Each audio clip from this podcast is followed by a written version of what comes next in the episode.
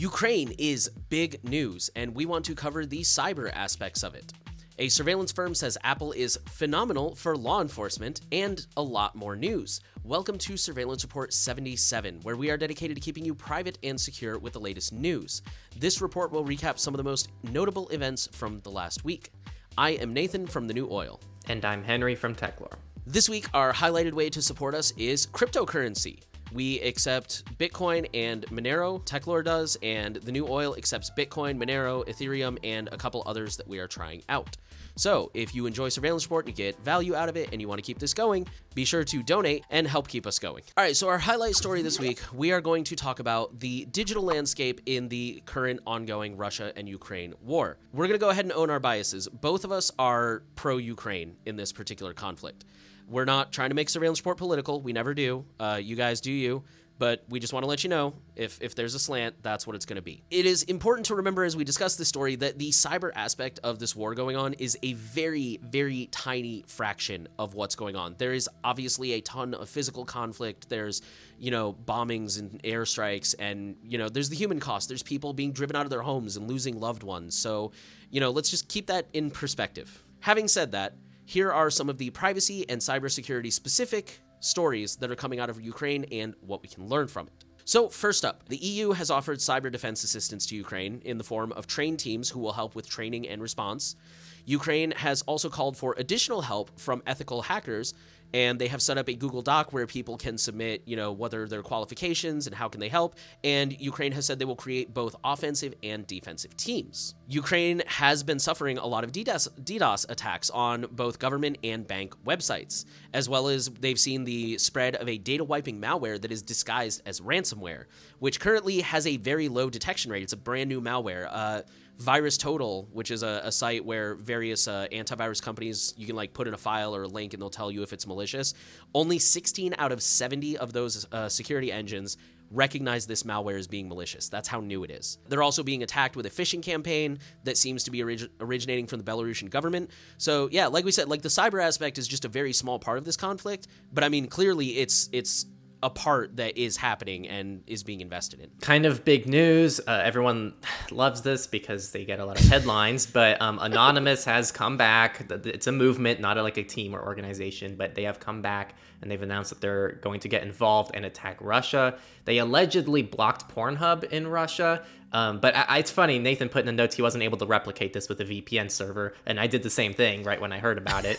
um, and neither of us were able to replicate it, so we don't know how true that is. Um, Anonymous is a little bit loosey goosey on, on the things that they do. Um, they might be like whitelisting VPN servers. That's that's a possibility. I don't know. They might be, or maybe the whole thing's made up. We just it's just hard to verify these. Things. Also things. possible. Yeah. On another note, Ukraine has raised over four million dollars in cryptocurrency donations. Ukrainians have turned to Signal as their primary encrypted messenger, which is awesome. Um, I think we all agree that private by default options nowadays is great. And if you're in Ukraine, Signal is not a bad option for you. Um, and if you're really looking to go to, I, I guess, really protect yourself, check out Briar it's probably one of the safest recommendations we can push anyone to. And um, Nathan has some lessons. I just I, I, I felt compelled to say this when I was thinking about it earlier.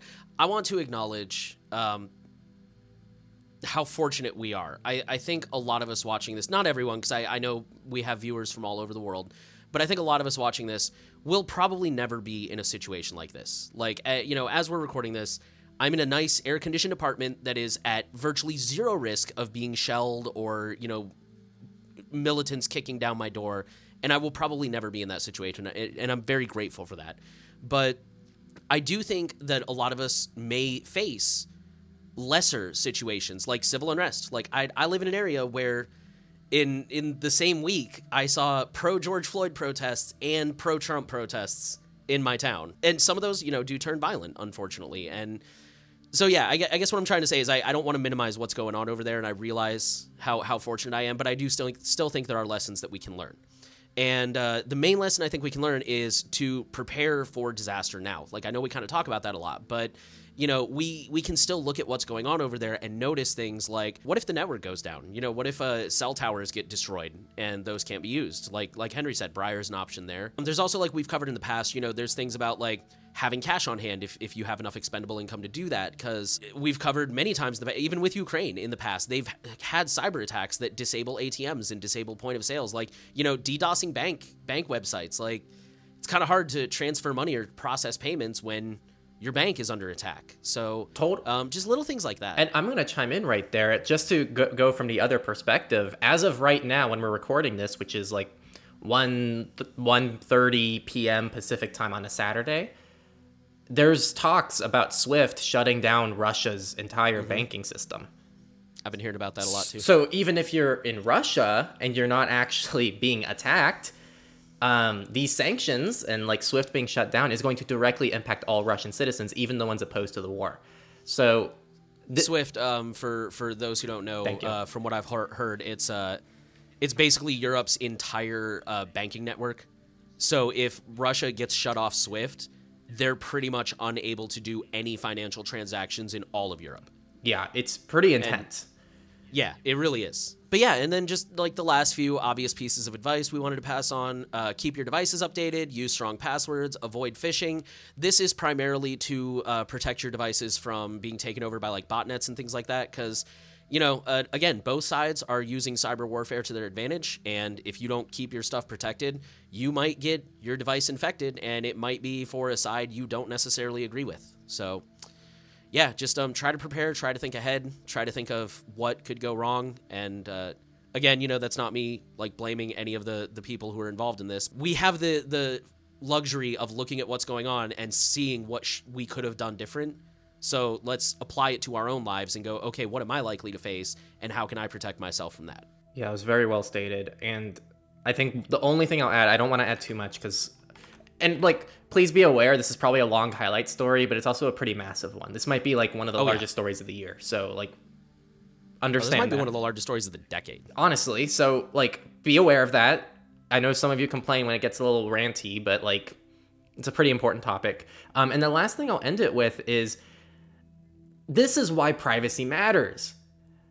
It's only when people are affected by privacy that they realize the importance of it. And so now um, there was actually something going around that like they didn't want to show the, the Russian or the Ukraine's military movements. And they were asking people not to share this on social media. They were also um, encouraging lots of the Ukrainian citizens to get on end-to-end encrypted messaging and doing all these things that were just like, oh, this is just what we do day to day. And it really highlights the importance of privacy. People don't care about privacy and they say they have nothing to hide until something impacts them. And I think it's at this day in this day and age, it's almost becoming selfish and very self-centered to even say, "Oh, I don't care about privacy because I have nothing to hide." Because at a certain point, yeah, you might not have anything to hide, but you not taking privacy seriously still impacts the people around you. And I don't know, I, I, I didn't really think through exactly how I wanted to state that, but I just really wanted to highlight how badly people saying they don't care about privacy tends to age. Um, and this is a perfect example of that. Like things can only age poorly when you say you don't care about privacy. I wish I put that more elegantly. No, I, I get what you mean though. Um, not to get off topic, but yeah, we covered a story uh, earlier this year in the fall of Afghanistan, where all of a sudden all the Afghans were like trying to erase their social media footprint and their their web histories, and you know, as I tell people all the time when they're like, "Well, I got nothing to hide," and it's like I don't either, but I don't know what's gonna happen tomorrow, man. Like maybe something that I post today is a big deal tomorrow, you know? And it's it's too late, like just to kind of add on to what you're saying. Like it's too late once it's happened. Like once your social security number and your date of birth and your home address have been caught up in a data breach, it's too late to freeze your credit and like keep your home off public record and like it's so much easier to just not put it there in the first place. Like it's almost like dieting. It is so much easier to not eat the slice of cake than to try and run off all those calories later. All right. Well, we hope that was useful. Um, sorry if it was a little ranty. It was a little all over the place, but it's kind of a complicated thing. That's literally, if I open up my browser, I can probably get some new story about this that we can talk about. So it's very messy and it's kind of hard for us to consolidate it cleanly. So thanks for Dude, BBC. News, the last like six episodes have just been Ukraine and nothing else. I think today was the first time they finally started having other stories back in. Okay, okay. Final note, I promise. Make sure you're keeping up with smaller news this week because if there's anything that people are trying to do that's a little shady, this is the perfect opportunity to do it. So we just Mm. Yep. suggest anyone to keep an eye on uh, some of the smaller news stories as well because this is probably the time where you're going to Follow your local news. Yep. We're going to migrate to data breaches. 464 Australian data breaches were reported to the OAIC in the latter half of 2021. Quote The private health services industry is once again the sector with the highest number of reported data breaches in Australia, accounting for 18% of all breaches notified to the Office of the Australian Information Commissioner, or the OAIC, during that latter half of 2021, which is already a little alarming because this is private health data that is the most breached industry in Australia. So the finance filed the second most with 56, while legal, accounting, and management services rounded out the top three with 51.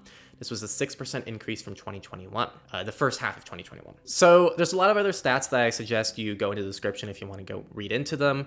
Um, but pretty much, this is the main thing we wanted to share with you. There was lots of di- different data breaches, and this really analyzes all the different data breaches suffered in Australia. So if you're Australian and you want to look into that, uh, very much suggested. It goes into things caused by human error, things caused by system faults, and lots of other statistics that'll probably make sense if you read them than if we just throw out numbers in the podcast. Our next story comes from Credit Suisse. And uh, if I pronounce that wrong, blame the BBC because that's where I first heard this story and that's how they pronounced it. Credit Suisse denies wrongdoing after a big banking data leak. So, this is kind of a different story than usual. Um, this was a whistleblower, and it may have been an individual or it may have been an organization. We're not sure. They released the information on more than 18,000 bank accounts totaling more than $100 billion, and that's a 73.6 billion, I believe that's the pounds symbol. And this was leaked to the German newspaper that I'm not even going to try to pronounce because I will definitely screw that one up. And this included personal, shared, and corporate accounts dating as far back as the 1940s. The information revealed that many accounts are being used for drug trafficking and money laundering. So basically, what they're claiming is that Credit Suisse has been knowingly opening accounts for known criminals and that it's been used for drug trafficking and money laundering, and they're just okay with it. They're just letting it happen. So, again, this one's a little bit different than our usual data breach, but I, I felt like it was still worth sharing anyways because it shows, again, the potential of rogue employees. Obviously, we're not ever telling you guys to do anything illegal, but it just shows how quickly your data can be caught up in something and exposed. So, just be mindful of that kind of stuff. Up next, the cookware giant Mayer Meyer has disclosed a cyber attack that impacted its employees. This took place on October 25th, 2021, which is getting close to six months ago.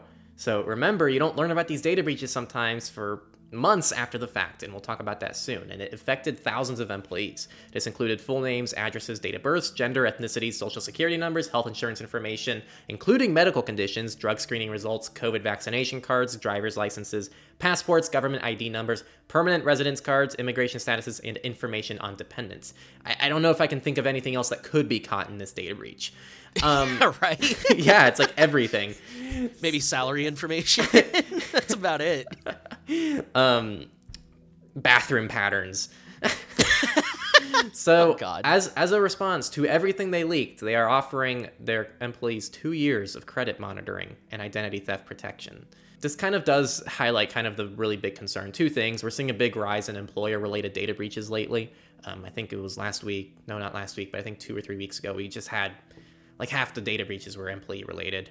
Um, so it's pretty common nowadays. And also, again, it took months for them to find out about it. It's just something you have to keep in mind, right? Like, prevention is the best approach, and you should just assume that whatever you give your information to will be breached. So, trying to mitigate what information you constantly share is always a good approach and also freeze your credit. All right, and our last story. Um, this one, uh, personal opinion, is super messed up. Uh, DNA data of sexual assault victims exposed in breach at U.S. laboratory. I'm going to quote the article. The personal data of an unknown number of victims of sexual assault has been exposed following a breach at Oklahoma-based DNA Solutions who, of course, uh, unquote the article, who, of course, blamed the breach on an unnamed third party software. This included medical information, but did not include social security numbers, driver's license numbers, or financial information. And they are, of course, offering credit monitoring and identity theft protection to those affected. Yeah, no, like this is unfortunately a really sad story. You know, these these people are already going through something awful, and they take the step to go forward and try to hold somebody accountable and now their data's out there. One concern that privacy people cite with biometric uh, authentication like a fingerprint to unlock your phone is what if that ever leaks? You can change a password. You can't change your fingerprint. It's something to be concerned about. Like at this point in time i don't know how you would like reverse hash a fingerprint but I, I'm sure that technology is on the way. So I, I don't think it's unrealistic at all to be concerned about that. And you know, now these people, again, their DNA is possibly out there, and you definitely cannot change that. So that's just a very unsettling story on multiple fronts. Up next, we're going to move over to companies. Um, this one I know many of you are going to love, but we're going to try to keep it pretty neutral here. Half of them are going to hate it. yeah, exactly. You all just are tough to predict sometimes. So, a surveillance firm has says that Apple is quote phenomenal for law enforcement. So, PenLink is a Nebraska tech company that helps the US government track suspects, but also they sell data to local law enforcement. According to a leaked presentation, Google, Facebook, and Snapchat are worse they because they, they can provide location data to within three feet, 60 to 90 feet, and 15 feet, um, respectively. So Google within three feet, which is just crazy. It's literally like in the same room. Um, 60 to 90 feet is Facebook, and 15 feet for Snapchat. This is nothing new. We talk about this constantly. Apple's biggest drawback, if you're in the Apple ecosystem, is iCloud backups. iCloud backups allows anyone to make a copy of whatever's on your phone. So even if you're using iMessage, which is end to end encrypted, if you do an Apple backup of your phone to iCloud, Apple has the decryption keys for your backups, which means they can now access your messages. This also carries over if someone else has it. So if you're communicating with someone else who is using iMessage, you both have end to end encryption. But if the other person does an iCloud backup, it's now possible for someone to theoretically access the messages that you're involved in. So this is Apple's biggest drawback. It's iCloud backups. The cool thing is it's very easy to avoid iCloud backups. You just go into your settings, turn it off, and you plug in your iPhone instead to a computer on iTunes, or if you just have a MacBook, you just use the Finder and you click backup locally and you encrypt the backup. That solves like 80% of the complaints with Apple. So, to kind of summarize this whole story, Apple did do better than these other companies, but not by much, and there's still a major privacy issue. Two Apple users watching this, use encrypted local backups instead of iCloud backups to avoid this number one concern with the Apple ecosystem. Also, I want to kind of highlight and uh, point you all to the fact that um, we are currently working on an Apple privacy video that like deep dives into Apple privacy and where it excels and where it falls. Spoiler alert, iCloud backups are kind of the massive place it falls behind, but also there's some pros and cons to the whole ecosystem that we want to cover and really dive into. So uh, stay subscribed to catch that. Up next, so there's a jaw dropping Coinbase security bug that allowed users to steal unlimited cryptocurrency. And it is jaw dropping indeed. When I read this, my jaw whew, all the way down to my desk. So basically, a user could submit a transfer order, but edit the API request to make the source a different wallet. Coinbase would verify that the wallet had the funds, but not that the account was authorized to make the trade. So, yeah, not good. Coinbase fixed this within six hours of when it was announced, and the moral here is use cold wallets or just anything. Yeah, nothing that's on an exchange. Don't store your crypto in exchanges. And our last business story, company story Chinese firms caught using spyware to track employee job hunting and identify staff who may be about to resign. Sangfor is a Shenzhen based tech firm who has created a powerful software that monitors employees' job seeking activities. It keeps track of resumes submitted and job search sites a person visits, then gives a score to the manager of a person's likelihood to resign. The article outlines how this is unfortunately the norm in China. This is actually really common, and people just kind of accept it. Workplace surveillance software is uh, masquerading as security software and is very common in China as it is growing here in the US. Yeah, just be aware of that and, uh, you know, use VPNs, use, uh, make sure your devices are clean, use a separate device for work. This is the world we're moving into. On that note, we will move into research, and we have some really good stories this week. Our first one is going to be how Samsung shattered encryption on 100 million phones. So, this one, uh, admittedly, this is one of those stories that kind of went over my head a little bit, so I apologize if I get this wrong. As always, you should read the articles if you want to know more. From what I understand, researchers found a weakness in TrustZone, which is the technology on ARM based Androids, which is basically every Android, that allows for security sensitive functions. So, once you boot up the phone, this is the technology that basically says, like, hey, the phone's secure, we can start decrypting things and all that kind of stuff. Apparently, a lot of this had to do with the fact that TrustZone was reusing keys. Experts were calling this super easy to exploit. Again, a lot of this went over my head, so unfortunately, I can't really give you more detail because I don't want to uh, be wrong about it. But yeah, multiple experts were very harsh on Samsung. They were like, "This is insultingly easy. Like you, you should not have made this mistake. This is unacceptable." But uh, yeah, Samsung uh, needs to do better. Do better, guys. All right, so this next story, I'm going to read the headline first. So, a study shows that online privacy has become a cause of inequality. Now, I know some of you are like, ah, inequality, um, right off the bat, but this actually does go through some very important things we need to keep in mind, especially since we're trying to spread privacy to as many people as possible. Before we even get into this, I just want to mention that uh, privacy is kind of a privilege nowadays. A lot of people have to pay to have privacy. You have to be educated to know about privacy. And obviously, that's naturally going to lead to some inequality. That's what this study looks to do. Um, this is at least Nathan's favorite story this week because now he gets to be all justifiably snobby to everyone who uses Amazon and Facebook unapologetic, uh, unapolo- unapologetically. I mean, I'm already snobby about it, but now I get to like back it up with research. so, speaking of the research, this was a global study and the number of participants was relatively low at around 800, but it did cover a variety of different countries and did account for factors like GDPR and CCPA. So I'll let Nathan take the research. Yeah, so uh, the research came from University of Canberra in Australia, which I probably mispronounced that. I'm sorry. I know Melbourne. That's the only one I got, guys. I'm sorry. And they uh, quote carried out a study investigating the factors that are defining this global digital privacy divide. Unquote. They didn't really go into like details about uh, what they thought contributed to this inequality or. Um, anything like that. I mean, I'm sure the paper does, but this this article that kind of summarized the paper didn't really go into detail. But they did share a couple of interesting th- uh, statistics. They found that young users, ages 15 to 32, were more concerned about digital privacy as opposed to older users who are you know over 33. In addition, the study showed that the ethnic background, occupation, and higher education levels of users had very minimal impact on digital privacy. Uh, the digital privacy divide perceived by users. Uh, so I think what they meant by that is like, for example, if you live in Europe, uh, because of things like the GDPR, your ethnicity and your job and things like that really don't factor into your privacy because you're guaranteed a certain level of protection under the GDPR. Whereas, you know, if if I were to move to Nigeria, for example, likewise, my race and age and things like that would not factor in because, to my knowledge, Nigeria does not have any kind of privacy law. So I, I, think that's really what they were focusing on was privacy on more of a national scale. And again, we mentioned like GDPR and CCPA, and it's it's just a very regional thing where uh, wealthier regions, you know, Japan and China have also have really good privacy laws. I mean, China's, yes, is definitely designed to benefit the Communist Party, but that notwithstanding, it's a really solid privacy law. You know, all these these uh, really wealthier areas are starting to get better privacy, and uh, areas that are less affluent are unfortunately not getting that same benefit. So I, I think that's kind of what they were looking into, if I understood this right. Yeah, and like that's the national scale, and I think this study is really important, and it also should make you think about your privacy journey yourself.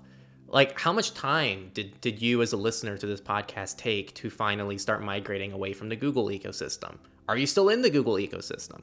Think of all the time that it took and the energy and the education, and for many of you, the money. Like, yeah.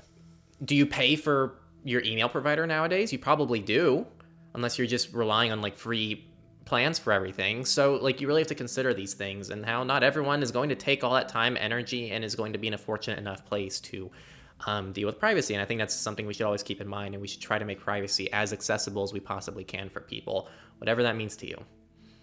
I think that is a really important thing, you know, it's just that kind of empathy of like, you know, like I I set up a my own Nextcloud server and that took months of trial and error. Like I don't know if I've said this enough times. I am not a tech expert. Like, sure, I'm, I know more than the average person, but I'm not like a programmer or anything. And that took months of trial and error. And that relies on me, number one, having high speed internet that has enough bandwidth for me to self host. Number two, having a device lying around that I can self host. Uh, number three, having the time. You know, like, how are you going to expect like a single mother or father with like three kids to find the time to learn how to set up a Nextcloud server? Like, yeah, it, it privacy really is a privilege, unfortunately, and I know I've mentioned that in the past, and it's it's unfortunate that it's that way, but that's kind of how it is at the moment. Totally agreed. We're gonna move on to the next story, which is a, a big yikes. Microsoft confirms Windows wiping tool leaves user data on disk. There's actually a setting where uh, if you're getting ready to like give away your computer or sell it or whatever, you can go and just hit a button and it'll factory reset your computer. And it's supposed to wipe all your user data. This person, Rudy Ooms, discovered that that is not the case, at least on certain versions of Windows. It affects uh, Windows 10 and 11 versions 21H2. So two things happen. First of all, BitLocker goes away. If uh, if you use BitLocker, it gets removed because obviously you're resetting the computer, you're removing that encryption, and then once you reboot it and you log into the device, if you look through the file systems, you'll find a folder called Windows.old or Windows old, something like that, and that's all your user data in plain text there's a couple ways around this. First of all, Microsoft has been made aware of this. Uh, they say that they're trying to push out a fix.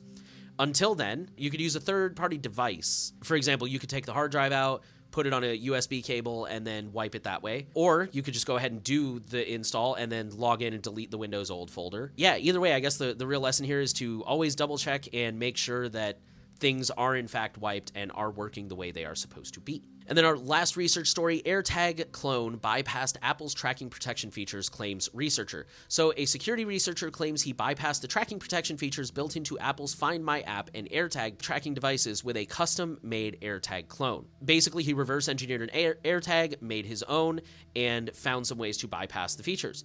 The first one was he basically continuously broadcasted a new, never before seen public key. So that way, uh, devices that were scanning for any AirTags that haven't been around their owner in 72 hours or whatever, they kept seeing a new key, so they didn't realize it was the same device. The second bypass was just to not build in a speaker. I think this is kind of more of just a like because you can kind of research to be totally honest, not to like downplay the research this person did. Malicious actors already know how to cut the speaker. Like there's somebody on Etsy that's selling air, air, tags like that, Etsy or eBay, whatever. Someone somewhere is selling them like that. But I mean, yeah, I, I guess it is interesting to know that that option does exist for those with more advanced threat models.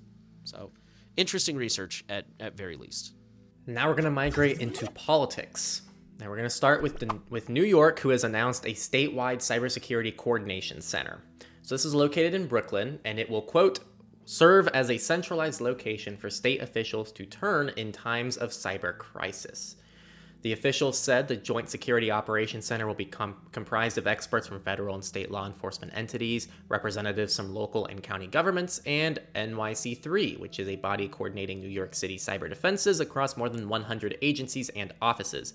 The mayor said the command center will strengthen the state's threat detection capability by, quote, centralizing telemetry data, allowing officials to assess and monitor potential threats in real time. The center will also help officials streamline threat intelligence and responses in the event of a significant cyber attack. Interesting news if you're in New York. I was excited about it until I read that telemetry part, and then yeah. I was like, oh, come on, man. Yeah. It's just yeah. another surveillance center. Yep. Anyways. So we have an update on an older story. Missouri's governor's office is responsible for a teacher data leak. So a few months ago, I think it was at this point, there was a story about a reporter who was doing some research and he was on the official website, some official state website, and for whatever reason, he used the view source code option, which on most browsers is F12 and was just looking at the source code, which for the record, I've done that too. Like if I look at somebody else's website and I'm like, oh, they did this really cool thing. I wonder how they did that. I'll look at the source code and see what they did. Well, lo and behold, when he looked at the source code, he found the social security numbers of teachers embedded in the co- code, which just blows my mind. I don't understand any reason that you would possibly do that. But, anyways, he was responsible. He reported it to the governor's office. And then the governor, who clearly does not understand how to turn on his phone, said that this was hacking and he's going to sue him. So the update is that they have dropped the lawsuit. I'm going to assume because they couldn't find a lawyer stupid enough to take the case, because there's no way he was going to win this lawsuit. Furthermore, an investigation has revealed that the exposure dates back to 2011. In 2009, the state centralized all their IT systems in house, which means that for the last however many years this has been exposed, this has been the government's fault and the governor was supposed to have this secured. So I think that's another reason they dropped the lawsuit because they realized like not only are we not going to win this because no one will take it, but also like we're definitely in the wrong here and now we're open to lawsuit. So fortunately the the guy did not get sued for doing the right thing, but I think the story is again, we've mentioned this a couple times, it's a good reminder that sometimes you don't know how long vulnerabilities are out there and uh, you don't know who will find them. We don't know if anyone else has found this before and just not reported it and kept the data for malicious purposes. So yeah, always beware, be proactive. Our next story is about Swift, which we talked about earlier. CIA is data mining Swift financial data from Europe. I'm going to quote the article About 11,000 banks from 200 countries process their payments through the Swift system, which currently processes about 40 million records a day. So that just kind of gives you a background of what Swift is, like we talked about earlier. Basically, this article investigates how the CIA receives certain Swift transactions as part of their counterterrorism efforts. As usual, though, the concern here is that what fits their scope and uh, what data they request is allegedly very, very broad. And I find that easy to believe. It can include anyone from the same financial institution as a known known Islamic State member. So, you know, if an IS member happened to be using my bank, I could get caught up in. Well, I'm not in Europe, but hy- hypothetically, all transactions over a certain period, just all transactions for this specific day, or transactions from a specific area.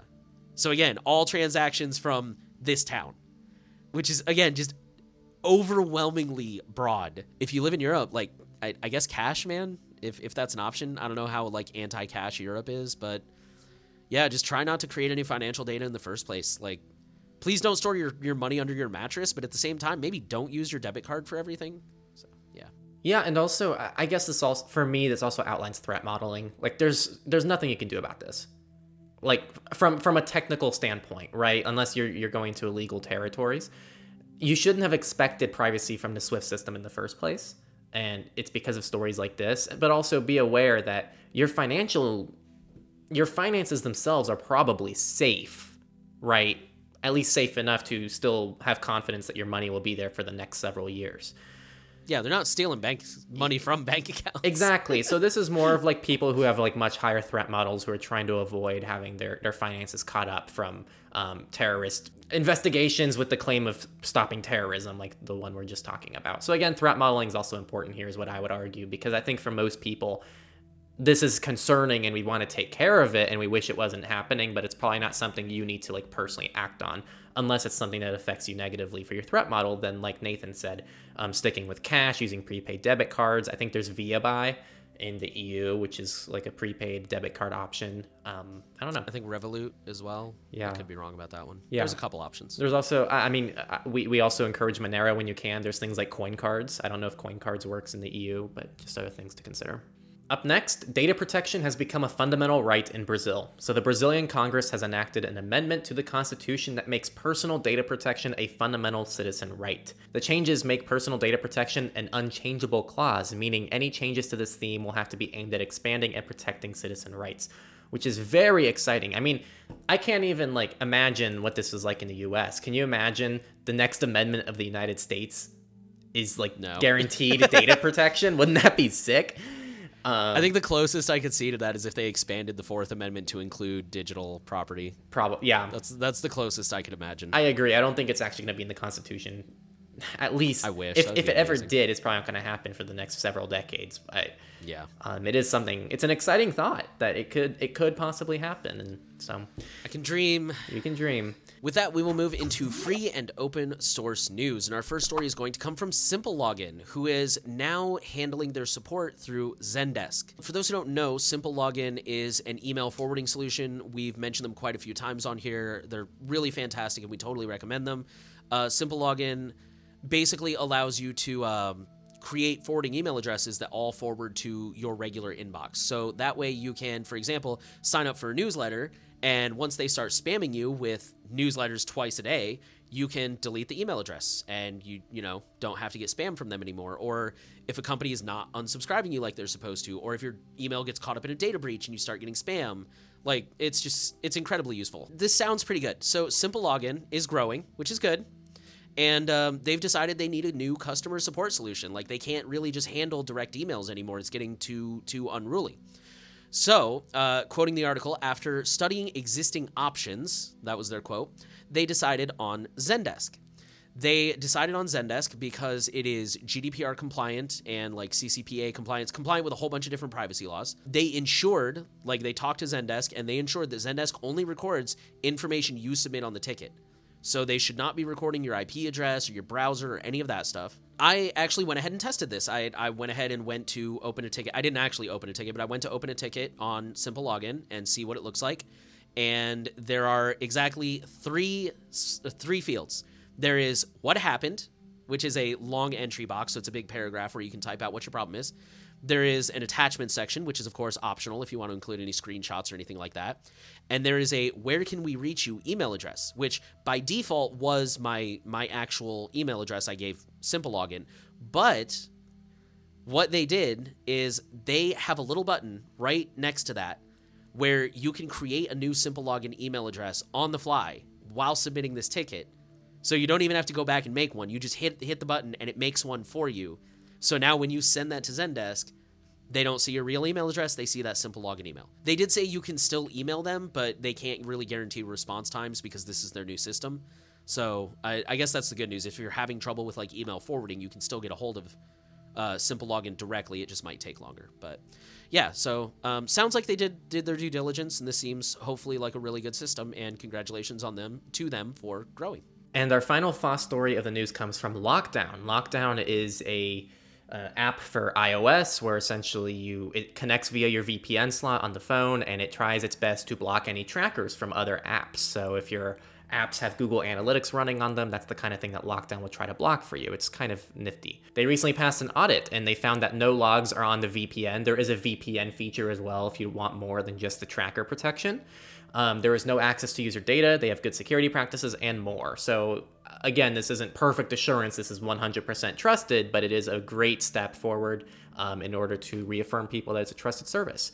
If you've never tried Lockdown, give it a shot. And a pro tip on iOS, you can have your own VPN like iVPN and Lockdown running at the same time if you use IKEV2, which is not something you can do on Android. So that's a little iOS perk with that, we're going to move into Misfits, which is our final section, and we only have one story for you guys this week, and it's a real quick one. It's actually two stories that I, I figured I'd roll into one since they kind of have the same moral.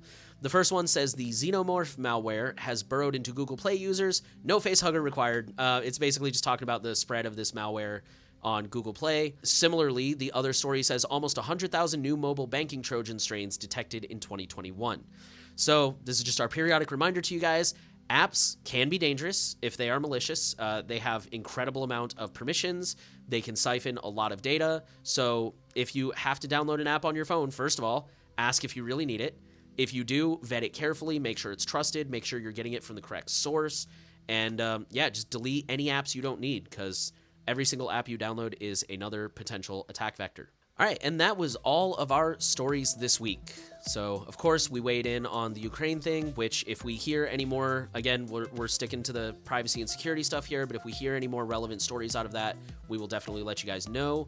We, we had the story about Apple and just some more reaffirm or reaffirmation, affirmation, whatever word I'm looking for, just more confirmation that, uh, you know, Apple is a slightly better choice in terms of privacy, but they're certainly not bulletproof. Yeah, we had some a lot of really interesting research this week, I think, and, uh, you know, fortunately, it was kind of a slightly quieter week in terms of numbers number of stories. We want to remind you again a great way to support surveillance report and keep us going is cryptocurrency. Techlore accepts Bitcoin and Monero. The new oil accepts Bitcoin, Monero, Ethereum, Litecoin, and a couple others I'm forgetting off the top of my head. Keep us going so you can keep we can keep bringing you guys news like this. We want to thank you so much for listening to Surveillance Report. We are happy to know that you guys are trying to stay safe out there in this ever evolving digital landscape.